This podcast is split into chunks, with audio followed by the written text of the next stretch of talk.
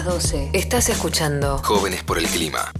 Seguimos en ¿Qué mundo nos dejaron? Somos jóvenes por el clima, acá estamos Nicky, Eyal y yo. Eyal no pudo participar de esta etapa porque se ve que tenía algo mucho más importante que hacer, o bueno, o no le funcionaba el wifi. Pero bueno, acá estamos Nicky y yo. Quiero contar algo muy, muy gracioso que, que me vino pasando, que me recuerda a cuando cuando yo estaba buscando sobre energía y qué pasaba con el barril criollo y estas medidas que había tomado Alberto Fernández a principio de la cuarentena para proteger a las provincias petroleras, que era que cuando entraba a las notas sobre energía, sobre economía, me aparecían propagandas de invierta ya en vaca muerta. Invertí en vaca muerta que es seguro.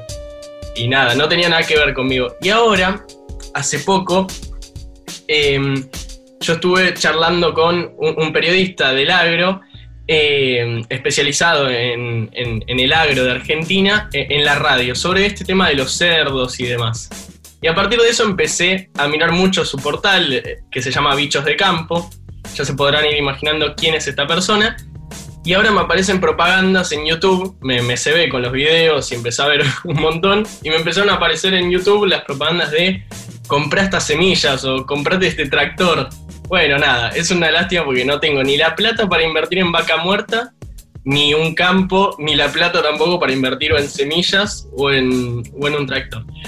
Pero sí tengo un programa de radio y eso está muy bueno porque pudimos traer acá a Matías Longoni, que justamente es uno de los fundadores, es el fundador del portal Bichos de Campo, en el cual hacen periodismo de temas de campo.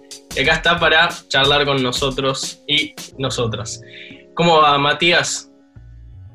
Hola chicos, hola Gastón, hola Col. Mucho gusto, gracias por, invitarme. No, no, eh, eh, es un gusto para, para nosotros.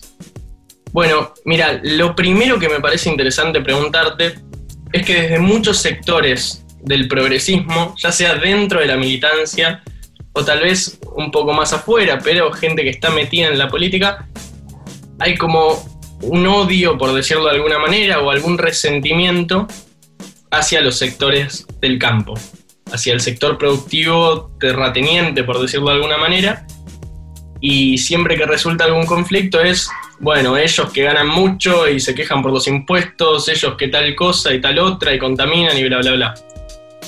Me gustaría preguntar por qué pensás, por qué pensás que existe esta rivalidad entre el progresismo, la militancia y el campo. Ah, es un tema para una conferencia en realidad, este, pero voy a tratar de ser breve.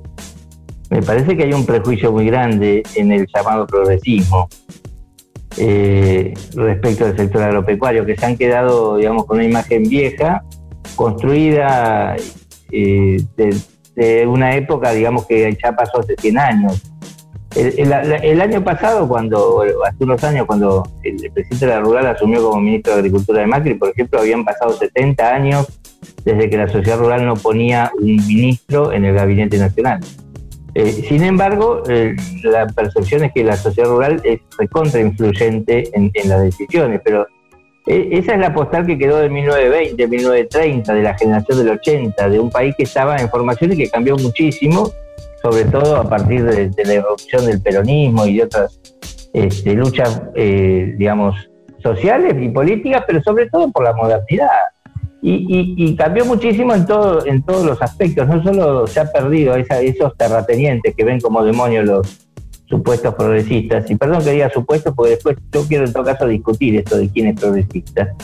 Eh, pero eh, lo, ven como demonios, eh, digamos, y a, partir de una imagen vieja, deformada, que se ha modificado muchísimo, porque se ha modificado no solo la estructura de poder, ya no tienen acceso a los ministerios como tenían en 1920, 1910, eh, sino la estructura demográfica de la Argentina se ha modificado muchísimo. Antes, cuando esa gente tenía poder, eh, digamos, lo que sucedía era que eh, estaba más desparramada la población. Hoy, hoy, hoy Buenos Aires tiene el 40% de la población en Argentina y más de la mitad de la población está a 400 kilómetros alrededor del obelisco. esa deformidad demográfica no existía en ese momento. Entonces, el peso político ahora de Buenos Aires es 10 veces mejor o mayor del que pueda tener el más grande de los terratenientes, eso sin duda. Y por otro lado, este, lo que cambió básicamente es eh, lo que ellos llaman ellos mismos, ¿no? citando a los propios terratenientes, eh, lo que sucedió acá no, fue una reforma agraria, fue que pasaron 100 años, y en 100 años pasan 4 o 5 generaciones. Y entonces lo que ellos hablan no de reforma agraria, sino de revolución de la cama, digo. las familias se fueron teniendo hijos, los hijos fueron heredando los campos, y lo que ha habido es un proceso de, de achicamiento de las superficies muy violento a lo, largo de las generaciones. No es que no exista concentración, a ver, sí existe cierto grado de concentración, pero la imagen aquella de, cinco o diez familias que manejan todo es totalmente errada. Eh, hoy hay, eh, por ejemplo, 200.000 productores ganaderos. Y de esos hay que tienen menos de 500 vacas el 50-60%. Eh, y entonces por eso yo digo, ¿qué tan progresistas son los que todavía, digamos, estructuran una ideología o un modo de pensar a partir de ese prejuicio y no actualizan su conocimiento respecto a lo que pasó en el campo. Y qué tan progresistas son sobre todo pensando que las decisiones que se toman en función de estos prejuicios perjudican mucho más a los pequeños productores y no a los grandes. En la Argentina hay, en serio, la superficie promedio de, de por censo agropecuario está en 600 hectáreas. Y, parece mucho, pero 600 hectáreas en Pergamino es una cosa y 600 hectáreas en medio de la Patagonia no te alcanza ni para poner dos ovejas. Entonces, el, prejuicio y cómo se construye esta imagen es, muy dañina, sobre todo a los pequeños productores. Entonces yo pongo en duda eso de que son progresistas los que siguen pensando en base a prejuicios. Y Matías... Eh, porque, porque finalmente terminan haciendo el daño a los más débiles más allá de, todo este prejuicio que puede haber, sí es cierto que el campo sí, tiene técnicas de, producción que a veces son dañinas, por ejemplo, con la sociedad o con el ambiente, y le terminan sacando o nutrientes al suelo, o, bueno, desde los sectores ambientalistas eh, hay mucha evidencia, no de los sectores ambientalistas, sino que hay mucha evidencia de que la frontera agropecuaria avanza, eh, avanza rompiendo los bosques, rompiendo con los ecosistemas. Pero más allá de todos los prejuicios que hay desde un sector hacia el otro y desde el otro hasta hacia el mismo también, em, lo que me surge preguntarte es realmente qué cosas sí tiene para cambiar, qué cosas fácticas sí tiene que cambiar el campo, ya que hay muchas demostraciones de que el sistema de producción que se tiene muchas veces termina afectando al ambiente y a las personas. Entonces, ¿qué son esas cosas que vos decís? Bueno, esto sí realmente tiene que cambiar el campo. A ver, lo, que hay en el campo es un proceso de intensificación productiva muy grande, sobre todo en la región pampeana. Eh, hay mecanización hace 30, 40 años, a fines de los 60, digamos, se incorpora lo que se llama la revolución verde, que es el uso de los químicos en, la producción agropecuaria, y a fines de los 90, eh, con la aprobación de los primeros transgénicos, hay una como un ciclo eh, completo de tecnificación, básicamente lo que es la agricultura pampeana, que, tuvo algunas implicancias positivas y algunas negativas. La implicancia positiva es que se pudo producir mucho más. Eh, y eso, bueno, habrá desparramado más o menos riqueza, pero en todo caso la Argentina pasó de tener una cosecha de 30, 40 millones de toneladas a una de 130.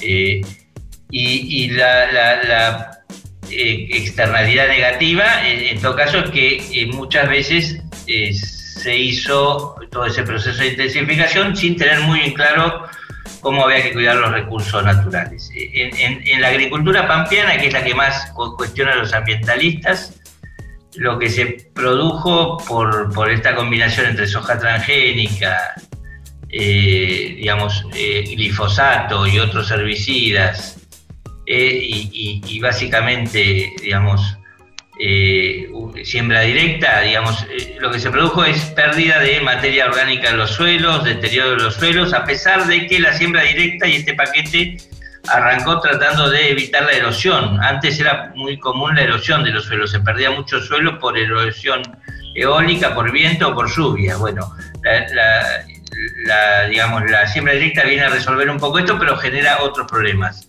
Básicamente lo que ha medido el INTA es que, digamos, se está produciendo un deterioro importante del suelo en términos de contenido de nutrientes, el suelo y, de materia orgánica. ¿no? esa, esa, esa postal de que el suelo argentino pampeano era inagotable y que era muy fértil, se está acabando, digamos, eh, por, por, efecto de, del uso de agroquímicos, del, efecto de la falta de rotación adecuada de cultivos. ¿Y está Entonces, lo que, el campo con eso?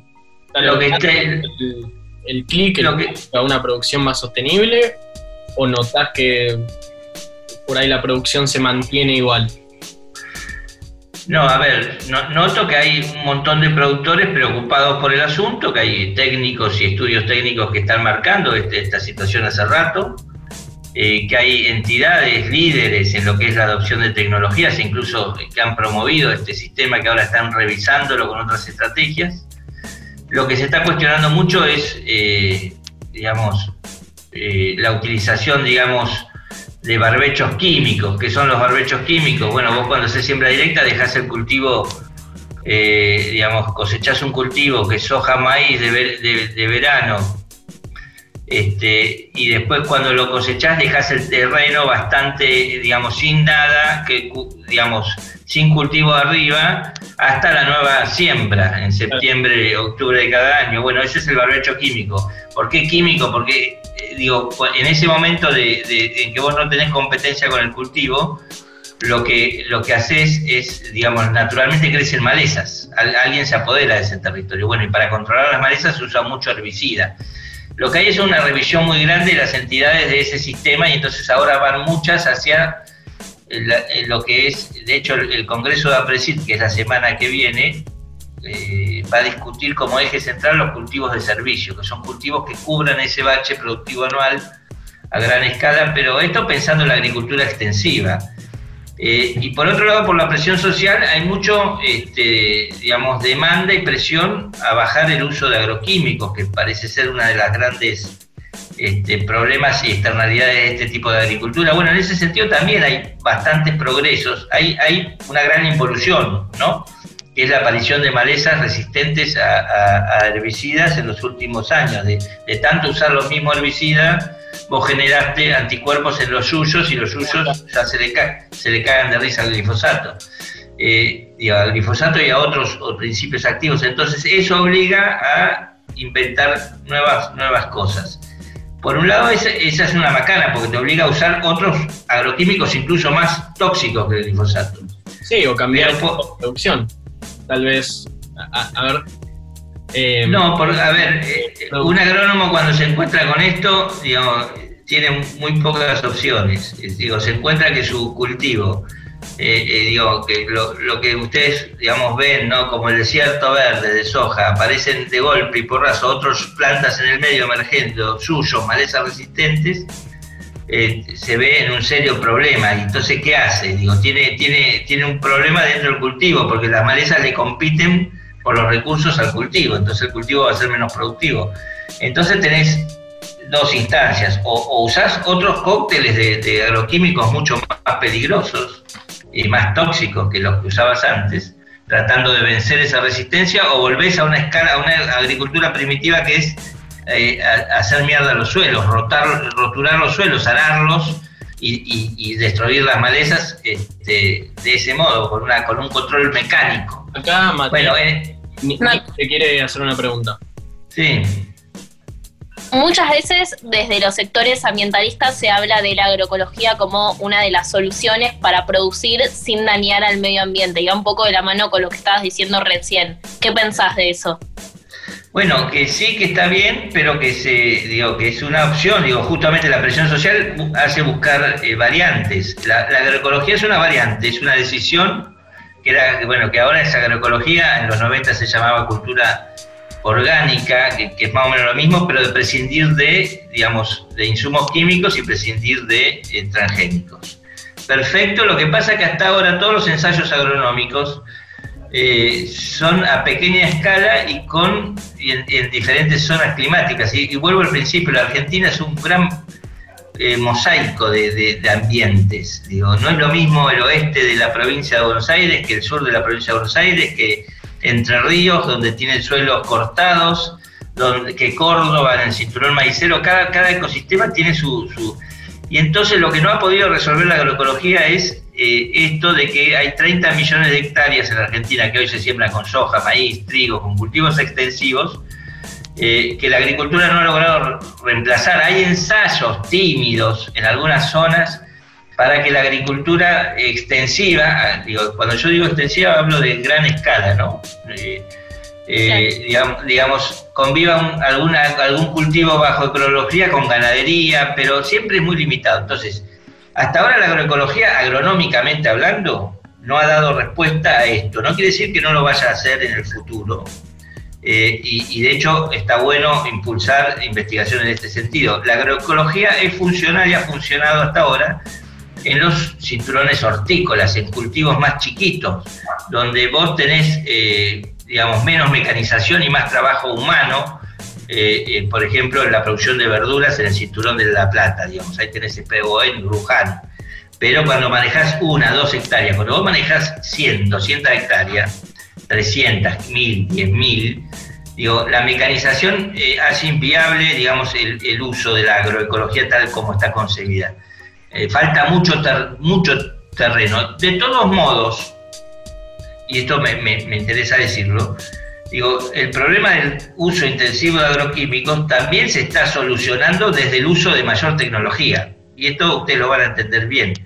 No es solamente, digamos, sacando los agroquímicos y yendo a planteos agroecológicos que son mucho menos productivos, y hacer mucho menos, pero cuando decimos menos productivos hay experiencias, por ejemplo, Ahora en Pergamino, me contaba el otro día un agrónomo y profesor de la Facultad de Agronomía, que está en la entrevista en Bichos, que eh, en Pergamino un juez prohibió al lado de la ciudad utilizar glifosato y esas cosas. Entonces, el tipo tenía terreno, un parte del terreno adentro de la veda y otra parte afuera. Entonces, afuera siguió haciendo lo que hacía siempre con agroquímicos. Y adentro hizo todo un manejo totalmente distinto, volviendo a los principios de la agroecología, y la verdad que el rendimiento en un lado era de 3.000 y en el otro lado era de 1.500. Entonces, eh, es inviable económicamente. Ahora, eh, eh, a gran escala, no en una agricultura de soja y de maíz y de otros cultivos extensivos. no, no es inviable y puede ser muy competitiva en pequeña escala. la agricultura extensiva, aún así, están embarcadas en una carrera, y esto no es, cuando yo digo, están un grupo de loquitos. Bayer, Monsanto, Singenta, Corteva, todas las empresas globales ya empiezan a dimensionar los agroquímicos como un problema. Son las que venden agroquímicos, son las que venden transgénicos, pero empezaron a buscarle la vuelta de tuerca porque saben que la presión social les viene eh, eh, encima, digamos. Entonces, lo que están haciendo ahora, impulsando con grandes áreas de investigación, con mucho marketing, es la agricultura digital. Eh, ¿Qué es la agricultura digital? Bueno, es agarrar, digamos, eh, con sensores, con maquinaria eh, especial, con, imágenes satelitales, con drones, con todo el chiche, la parcelación en pequeñas, digamos, si antes vos podías ver el campo con, con una dimensión de 10 kilómetros por 10 kilómetros, ahora lo ves de un metro por un metro. Claro. Sabés lo que pasa en ese metro y en ese metro aplicás los insumos mínimos. Entonces, por ejemplo, pasa, eh, la, pulverizadora y solamente tira el agroquímico arriba de la maleza. Hay un sensor que reconoce la maleza y solo tira el agroquímico. Entonces, eso te permite reducir mucho el uso de agroquímicos. En ese camino está la agricultura. Me parece interesantísimo esto de cómo la tecnología puede ayudar. Eh, y bueno, también hay un rol desde la sociedad de por ahí salir desde el fundamentalismo y ver estas nuevas oportunidades. Pasan también con el cambio climático, muchas cosas con la geoingeniería climática y métodos para mitigar los gases de efecto invernadero, pero con tecnologías que, bueno, son debates polémicos y larguísimos que son súper interesantes. Pero ya que estabas hablando de cómo va cambiando la producción, cómo las empresas gigantes y dueñas de gran parte del mercado van tornando hacia otra cosa. Eh, me parece interesante también preguntarte para ya ir cerrando, y te vi que en, Bichos de Campo alguna que otra vez entrevistaste a veganos, sobre todo cuando pasó ese episodio en, la rural. ¿Qué pensás de los veganos? Y también, ¿qué pensás? No, perdón. ¿Qué pensás de los veganos y qué ves que piensan los ganaderos de los veganos?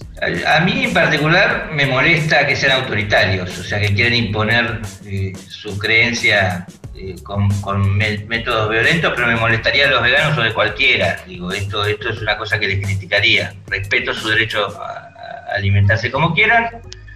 Creo que están haciendo bien las cosas en términos de, forzar que haya también una industria alimentaria pensando en, elaborar alternativas desde los vegetales para ese tipo de personas. Eh, ahora, el cuestionamiento y, la hazaña que le ponen al, a, la cuestión ganadera me parece, me preocupa. a mí no me gusta por autoritaria y a los ganaderos tampoco en general les gusta por autoritaria y además por mentirosa en algunos casos. Eh, los ganaderos dirían que además hay una prédica bastante mentirosa. Sobre todo en lo que se refiere a la emisión de gases de efecto invernadero, o sea, que está medida, este, que se ha eh, hecho un informe en 2016, creo que era bastante negativo, pero que después la, propia FAO la corrigió. Lo que ven los ganaderos es que están demonizando una actividad que es en todo caso responsable del 30% de, de los gases y no se la agarran contra otras actividades que generan la mayor cantidad de generación eh, de gases de efecto invernadero. Esto es un poco la... Implica eh, la ganadería el subsector que más emisiones de gases de efecto invernadero genera. No, no, bueno, ahí, ahí te diré que no, digamos. Eh, eh, ese es, es un sector que genera muchas y grandes, digamos, porque tiene que ver con que somos un país muy subdesarrollado y muy dependiente de la ganadería. Si tuviéramos más industria, pero el sector que más genera, digamos, efecto invernadero aquí, en la Argentina, es este, básicamente la quema de combustibles de hidrocarburos para generar electricidad, las, las, centrales térmicas. E, eso es el, el sector, yo, hablaba del subsector, dentro de... Como subsector. Claro, dentro bueno, pero, bueno, pero los veganos no se la agarran con, digo, cuando tienen que cargar el celular no dicen, che, qué macana estoy, eh, digamos, provocando con la electricidad que consumo eh, en este ejercicio cotidiano, estoy provocando que el sector más responsable de, entonces lo que lo que los ganaderos sienten es una, demonización muy particular hacia ellos digamos y sobre eh, la ética sobre, el sobre sobre la ética sobre el hecho de matar a un animal o mantenerlo encerrado durante mucho tiempo a ver, yo soy de una generación carnicera. Cuando yo nací consumíamos 80 kilos de carne per cápita por argentino. A mí me encanta y me formé así, digamos y creo que buena parte de los argentinos somos producto de esa de esas generaciones, digo, que han consumido 70, paulatinamente en descenso, pero que hemos ido reemplazando incluso la carne bovina que consumíamos antes por otro tipo de carnes. Finalmente Argentina está entre los países de mayor consumo per cápita de carnes de proteína animal en el mundo, 110, 115 kilos por año, más allá de la carne que sea.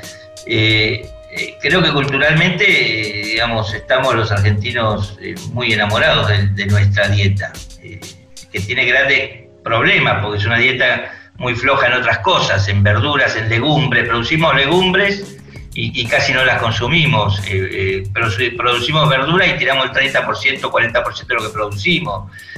nuestra ingesta de frutas es apenas el 20-30% de lo que debería ser para tener una dieta razonable y sin embargo consumimos mucha carne. O sea, no estoy diciendo que tengamos una buena dieta, quiero decir que culturalmente el mandato es muy fuerte a sostener esa dieta.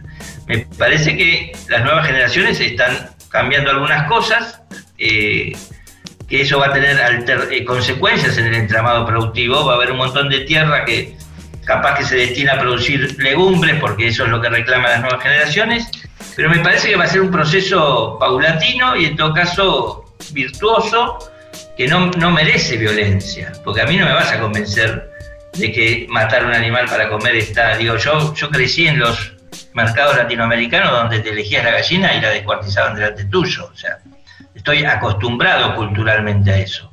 Yo, por otro lado, recorro frigoríficos, recorro mataderos como periodista y, la verdad que no, no, no, tengo, no entra en mi cabeza sentir lástima por esos animales. Es un concepto nuevo, es un concepto valorable, este, está bien, eh, ha, venido condicionando los modos ganaderos desde hace un tiempo a esta parte, sobre todo en Europa. Eh, y está bien que así suceda porque todo es para mejorar. Ahora, eh, vuelvo al, concepto de que los cambios deben ser paulatinos y, en función de, los deseos de uno, no de las imposiciones de unos pocos a, un montón. Bueno, me, parece una postura razonable y para seguir charlando, Nicky te quiere hacer una última, última pregunta. Bueno. Sí, me, quedé con algo que nombraste más al principio de esto de la vuelta al campo. Lo decía Alberto Fernández en la radio Futuroca hace poco y creo que es algo que se escucha mucho de muchísimos gobiernos. ¿Lo que pensás de eso? Argentina es uno de los países más urbanizados en general del planeta. Vivimos más o menos un 92% solo en grandes urbes. ¿Crees que hay que formular políticas de repoblación rural? ¿Qué crees de eso? ¿Sirve? ¿No? ¿Se va a pasar en algún momento?